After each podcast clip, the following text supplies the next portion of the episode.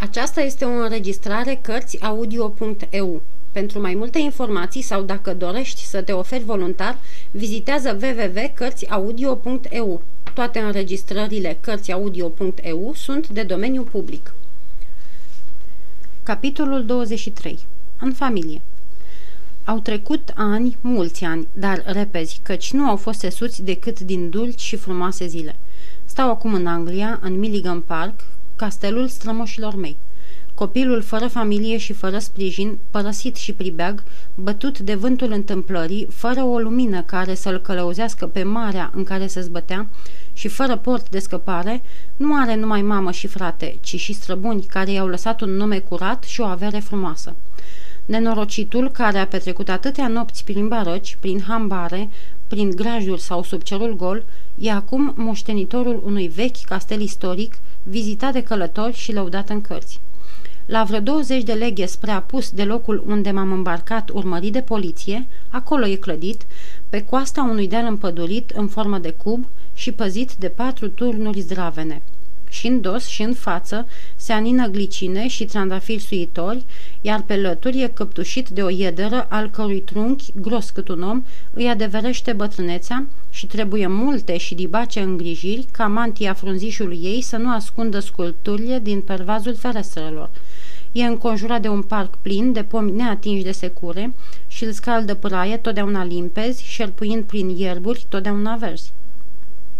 Acolo, în acest castel, locuim acum cu toții, adică mama, fratele meu, nevasta mea și eu. De șase luni de când ne-am mutat, am petrecut multe ceasuri în arhiva cu scripte, cu acte și cu hârtii de familie, scriind pe o enormă masă înnegrită de vârstă, dar nu în scripte și în acte buchisesc, ci într-o carte a amintirilor mele, pe care o răsfoiesc și o așez. Zilele acestea o să-mi botez primul copil, un băiat, Matia, și cu prilejul botezului care va strânge în castelul părintesc pe toți cei care m-au ajutat în restriște, vreau să dăruiesc fiecăruia câte o istorisire a celor în care au avut și ei amestec, ca o dovadă de recunoștință pentru sprijinul și pentru dragostea lor pe vremea când eram pe drumuri. Cum sfârșesc câte un capitol, îl trimit la Dorchester să-l litografieze ca să dau fiecărui invitat câte o copie a manuscrisului meu. Nu-mi știe niciunul planul, nici chiar nevasta mea, care își va vedea tatăl, surorile, frații și mătușa pe neașteptate. Numai lui Arthur și mamei le-am spus așa că, dacă nu s-o ivi nicio piedică astă seară, voi avea bucuria de a-i găzdui și a-i ospăta pe toți. Sărmane, stăpân, ce fericit aș fi să-ți dăruiesc liniștea. Ți-ai fi lăsat piva, blana de oaie și vesta de catifea. Nu ai mai fi zis la drum copii. O bătrânețe cinstită ți-ar fi dat voie să ții capul sus și să ți le iei numele și în loc de prăpăditul Vitalis să fii iar vestitul cântăreț Balzani. Dar ce nu mi-a îngăduit moartea când trăiai, am făcut acum ca amintire. La Paris, în cimitirul Montparnasse, pe mormântul ridicat de mama, e scris Carol Balzani, iar bustul sculptat după portrete din fostele vremuri de faimă te reamintesc celor care te-au aplaudat. O copie a bustului o am aici, înaintea mea, și, scriind istorisirea primilor mei ani de durere, adeseori m-am uitat în ochii tăi. Nici nu te-am uitat, nici nu te voi uita, căci dacă în primejdioasa mea viață de copil părăsit nu m-am clătinat și nu am căzut, sfaturilor și pildelor tale, adică ție ți-o datorez. A, iată mama, venind prin galeria portretelor, așa cum era când am văzut-o întâi, pe terasa lebedei, mândră, dar bună și blândă, numai tristețea care îi învăluia atunci fața, numai ea a pierit. Se mă de brațul lui Artur, căci acum nu-și mai sprijină ea copilul bolnav și plăpând, ci el, voinic și frumos, vioi și deștept, el își sprijină mama, iar prorocirea lui James nu s-a împlinit. Artur a trăit și va trăi. La câțiva pași în urmă, o bătrână îmbrăcată țărănește, purtând în brațe un copilaș înfășurat într-o pelerină albă. Bătrâna e Doica, iar copilul e al meu, băiatul meu, Matia. O rugasem de la început să stea cu noi, dar îmi răspunsese. Nu, drăguțule, nu e timpul. O să ai de învățat ca să fii boier și prin creștere cum ești prin naștere. Ce-aș căuta eu lângă tine? Locul meu e la, la Chavanu. A, mai târziu, când te-o însura și vei avea copii, dacă ai vrea tu și dacă voi mai trăi, atunci da. Aș veni să-ți cresc copiii. Nu le-aș putea fi doi că cum ți-am fost ție, dar bătrânețea e bună pentru îngrijiri, că ce mai cu minte și nu doarme mult. Și apoi atât mi-ar fi de dragi copiii tăi că nu m-aș lăsa să-mi fure cum te-au furat pe tine. Și am făcut pe voie. Când s-a apropiat nașterea copilului, am trimis să o aducă și a lăsat tot, și casa, și vaca, și satul, și obiceiurile și prietenii ca să vină la noi, în Anglia, așa că acum mititelul meu i-a alăptat de mama sa, dar Doica îl îngrijește și îl răsfață, pretinzând că nu a mai văzut așa copil frumos. Arthur are în mână un număr din Times. Îl pune pe masa mea de lucru, întrebându-mă dacă l-am citit și, fiindcă îi spun că nu, îmi arată cu degetul o depeșă din Viena. În curând vom avea în Londra pe renumitul Matia. Cu toate aplauzele nemaipomenitului său succes, vine în Anglia chemat de strălucite angajamente. Am mai vorbit de splendidele sale concerte, în care a impresionat și ca puternic virtuos și ca talentat compozitor. Într-un cuvânt, e un Chopin al viorii. Nu am însă nevoie de acest articol ca să știu că micul cântăreț de uliți, tovarășul și elevul meu, a ajuns artist mare. L-am văzut crescând și învățând sub conducerea profesorului care ne învăța pe toți trei – el, Artur și eu, și dacă la grecește și latinește mergea foarte greu, în schimb, la muzică, alături de profesorii puși de mama sa, de mama mea, așa înaintea de repede că se vedea cât de colo dreptatea prezicerii lui Espinasus, muzicantul bărbier din Mend. Am simțit totuși o mândră bucurie, parcă m-ar fi aplaudat și pe mine, căci era tot tovarășul, prietenul și fratele meu, părta și acum la bine cum fusese la rele. Tot atunci un servitor mi-a adus o altă depeșă către mine. Am trecut marea pe drumul cel mai scurt, dar nu și cel mai plăcut. Mi-a fost așa de rău că de-abia de aici, din Red Hill, am putut să-ți telegrafiez. Trecând prin Paris, am luat-o pe Cristina. Sosim la Shegfrod la 4 și 10. Trimite trăsura. Matia. Când am pomenit de Cristina, m-am uitat la Artur, care a întors capul. Tocmai după ce am sfârșit, s-a încumetat să-mi spună. Mă duc chiar eu la Shegford. Foarte bună idee. Când vă veți întoarce, vei sta în fața Cristinei.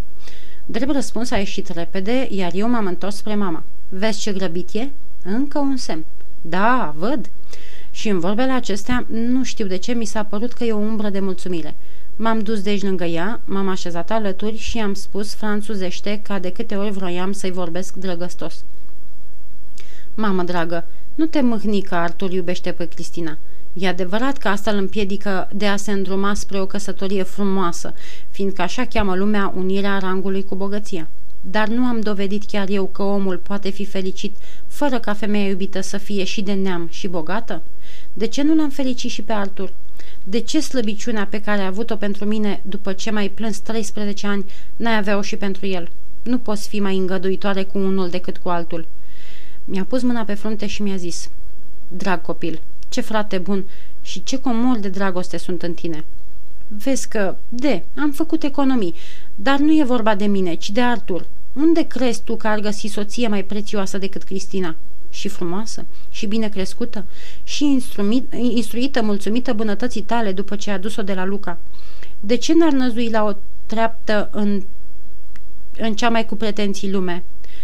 Tu vezi în Cristina pe sora unui prieten. Așa e și mărturisesc fără ocoluri că aș dori ca, prin această căsătorie, să intre în familie. Ți-a spus Arthur ce simte și ce dorește? Da, mamă dragă, mi-a vorbit ca unui stâlp de familie. Și ce a zis stâlpul? I-a promis să-l sprijine. A, uite nevasta ta. Vom mai vorbi altă dată. Nevasta mea trebuie să fie ghicit. E un prisos să spun, e fetița cu ochi vorbitori. Liza, ușoară și plăpândă Liza. Nu mai e mută și-a păstrat însă subțilimea și veiciunea care o fac și mai frumoasă. Nu s-a dezlipit de lângă mama, care a crescut-o sub ochii ei, așa că s-a făcut cea mai frumoasă fată, dăruită cu toate calitățile și cu toate meritele. Am cerut-o mamei drept soție și, după o vie împotrivire, pe temeiul deosebirii de condiții, mi-a dat-o în necazul și spre indignarea unora din rude, dar din patru supărați, trei s-au și împăcat, cuceriți de drăgăleșenia ei, iar al patrulea nu așteaptă spre a se îmblânzi decât după o vizită pe care o vom face mâine și în care îl vom ruga să ne aprobe fericirea. Dar ce e? Ce s-a întâmplat?" a întrebat Liza intrând. Voi vorbiți pe ascuns. Arthur a plecat la Sheffield, trăsura s-a dus la gara ferii. Ce tăinuiți, mă rog?" Am surâs fără să-i răspund. A luat atunci pe mama de după gât și, sărutând-o, a urmat. De vreme ce ești complice, mamițico dragă, n-am nicio grijă. Știu dinainte că nu ne urzești decât fericirea, dar tocmai de aceea sunt și mai curioasă. Orele au mers, iar trăsura, trimisă la Feli să aducă familia Lizei, trebuia să vină dintr-un minut într-altul și ca să mă joc cu copilăroasa ei curiozitate, am luat un ochean cu care vedeam vapoarele în zare, dar, în loc să-l îndrept spre apă, l-am întors spre drumul pe care urma să vină trăsura. Uită-te prin ochean și vei afla. S-a uitat, dar nu a văzut decât șoseaua fără nicio trăsură. Atunci m-am uitat și eu exclamând – cum se poate să nu vezi nimic într-un așa miraculos ochean cu care trec pe deasupra mării și ajung până în Franța? Eu văd drăguță, văd o casă pe lângă So, văd un bătrân zorind două femei. Haide, haide, că pierdem trenul și nu ajungem în Anglia la botezul nepotului. Mai cu seamă dumneata, Catrina, care de 10 ani de când stai cu noi, veșnic ai întârziat. Cum, cum? Ai ceva de zis, net? Nu te supăra, jandarmule, că am glumit. Știu eu că Catrina e fată bună, tot așa de bună ca tine, care nu te-ai meritat ca să mă îngrijești pe mine și să fii și de acum încolo tot îngerul păzitor al casei. Așa zice bătrânul și înaintea plecării dă porunci grădinarului să nu-i strice florile, că a fost și el grădinar și știe meserie. Am mutat apoi ocheanul ca și cum m-aș fi uitat pe mare și am urmat. Acum văd un vapor, un vapor mare, mare, care vine din Antile și se apropie de Havră. Pe punte e un tânăr care a călătorit prin America în cercetări botanice. Se vede că aduce o sumă de plante în Europa. Îl cheamă Benjamin Aquin și nu are decât o grijă. Să ajungă la timp în Havre ca să ia vaporul se, spre Southampton spre a se întâlni cu rudele la Milligan Park. Am mai mutat încă o dată ocheanul și am continuat. Acum nu numai că văd, dar și aud. Aud vorbind doi inși într-un vagon, un tânăr și un bătrân. Frumoasă călătorie pentru noi, zice bătrânul. Nu numai că-ți vei vedea neamul și că vom da mâna cu Remi, care nu ne-a uitat, dar vom vedea și minele de acolo. Nu-i așa, Alexe?" Tu vei strânge numeroase observații și, când te vei întoarce la truier, vei putea face schimbări, arătându-ți și mai bine meritele prin care te-ai ridicat, iar eu voi lua probe cu care să-mi sporesc colecția pe care am dăruit-o orașului. Ce păcat că nu a venit și Gaspar. Era să mai spun, dar Liza, care se apropiase binișor, mi-a luat capul în mâini și, dezmierdându-mă, mi-a tăiat vorba. Ce dulce surpriză! Nu mulțumi mie, ci mamei care i-a adunat pe toți. Dacă nu mi-ai fi tăiat șirul, ai fi aflat că așteptăm și pe Bob, devenit cel mai vestit showman din Anglia și fratele său, comandantul corabiei Eclipsa. Un urui de trăsură ne-a trezit pe amândoi, urmat imediat de un altul. Am dat fuga la, trăs- la fereastră, și în trăsura care sosea, Liza a recunoscut pe tatăl său, Moș Petre, pe tușa Caterina, pe sora sa Tienet și pe cei doi frați, Alexe și Benjamin, între care stătea un bătrân alb și gârbov, meșterul. Din cealaltă parte venea landoul, din care Matia și Cristina ne făceau semne, iar după landou o cabrioletă mânată de Bob, mai mândru ca un gentleman, și fratele său tot așa spătos și arămiu cum îl știam. Ne-am dat iute jos să ne primim oaspeții. Seara, la prânz, ne-am adus negreșit aminte de trecut. M-am întâlnit mai de ună zi, la bad, a început Matia, cu un domn care zâmbea mereu, deși îl asuprea norocul. Nerecunoscându-mă, mi-a făcut cinstea să-mi ceară un florin ca să-i jucăm în tovărășie pe un număr sigur, dar numărul a pierdut, iar domnul era Sir, Sir James Milligan. De ce spui asta de față cu Remi?" a zis atunci mama. E în stare să-i vină în ajutor." Da, da, să știi." Așa? Atunci cu ce ar spăși? Cu umilirea că el, care a călcat totul pentru avere, va trăi prin mila celor pe care i-a năpăstuit. Știți ce s-au făcut complicii? A intervenit Bob. Care? Nemernicul Driscoll? El trebuie să fie tot peste țări și mări, ea într-o seară mai beată ca oricând, în loc să se culce în pat, s-a culcat pe foc și a murit arsă, iar băieții au fost condamnați pe viață, o să-i ducă după tatăl lor.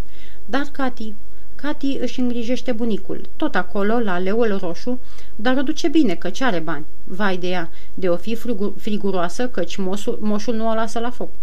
Și în scormonirea trecutului, fiecare presărea câte o vorbă legată de firul amintirilor cu un buchet de flori. Când s-a sfârșit masa, Matia s-a apropiat de mine, m-a luat departe și mi-a șoptit. Știi ce zic? Am cântat de atâtea ori pentru străini, haide să cântăm odată și pentru ai noștri. Tot muzica. Nu poți fără ea. Unde te duci muzică? Noroc că nu e vaca. Ia cântă-ne canțoneta. bucuros, mai ales că în ea și-a regăsit Liza vorbirea. Am luat instrumentele, el dintr-o cutie frumoasă, căptușită cu catifea, o vioară veche care ar face doi franci dacă ar fi să o vindem, și eu, dintr-un fel de sac, o harpă al cărui lemn, spălat de ploi, s-a întors la fosta lui culoare. Când să începem, ne-a sosit și un câine, domnul Capi. E bătrân și surd, dar și-a păstrat vederea și, de pe perna pe care le nevește, cum a văzut harpa, vine șontăcăind la reprezentație. A luat o farfurioară în gură și vrea să ceară onoratei societăți, încercând să umble în două picioare, dar nu mai poate. Și atunci se așează salutând ca de obicei cu o labă pe inimă. După ce am cântat, s-a sculat ca vai de el și a început să ceară. Fiecare i-a dat câte ceva, iar el, încântat de atâta sumă, mi-a adus-o. Nu mai văzuse atâția bani, numai de aur și de argint. 170 de franci. L-am sărutat pe bot ca o dinioară când mă mângâia și această amintire a necazurilor copilăriei mele mi-a dat ideea ca eu, cu acești bani, să pun temelia unei case de ajutor pentru bieții cântăreți de stradă, tot restul rămânând în sarcina mamei. Dragă doamnă, a zis atunci Matia, cer și eu o părticică în această binefacere, adăugând, dacă îmi dai voie, câștigul primului meu concert în Londra la câștigul adunat azi de capii.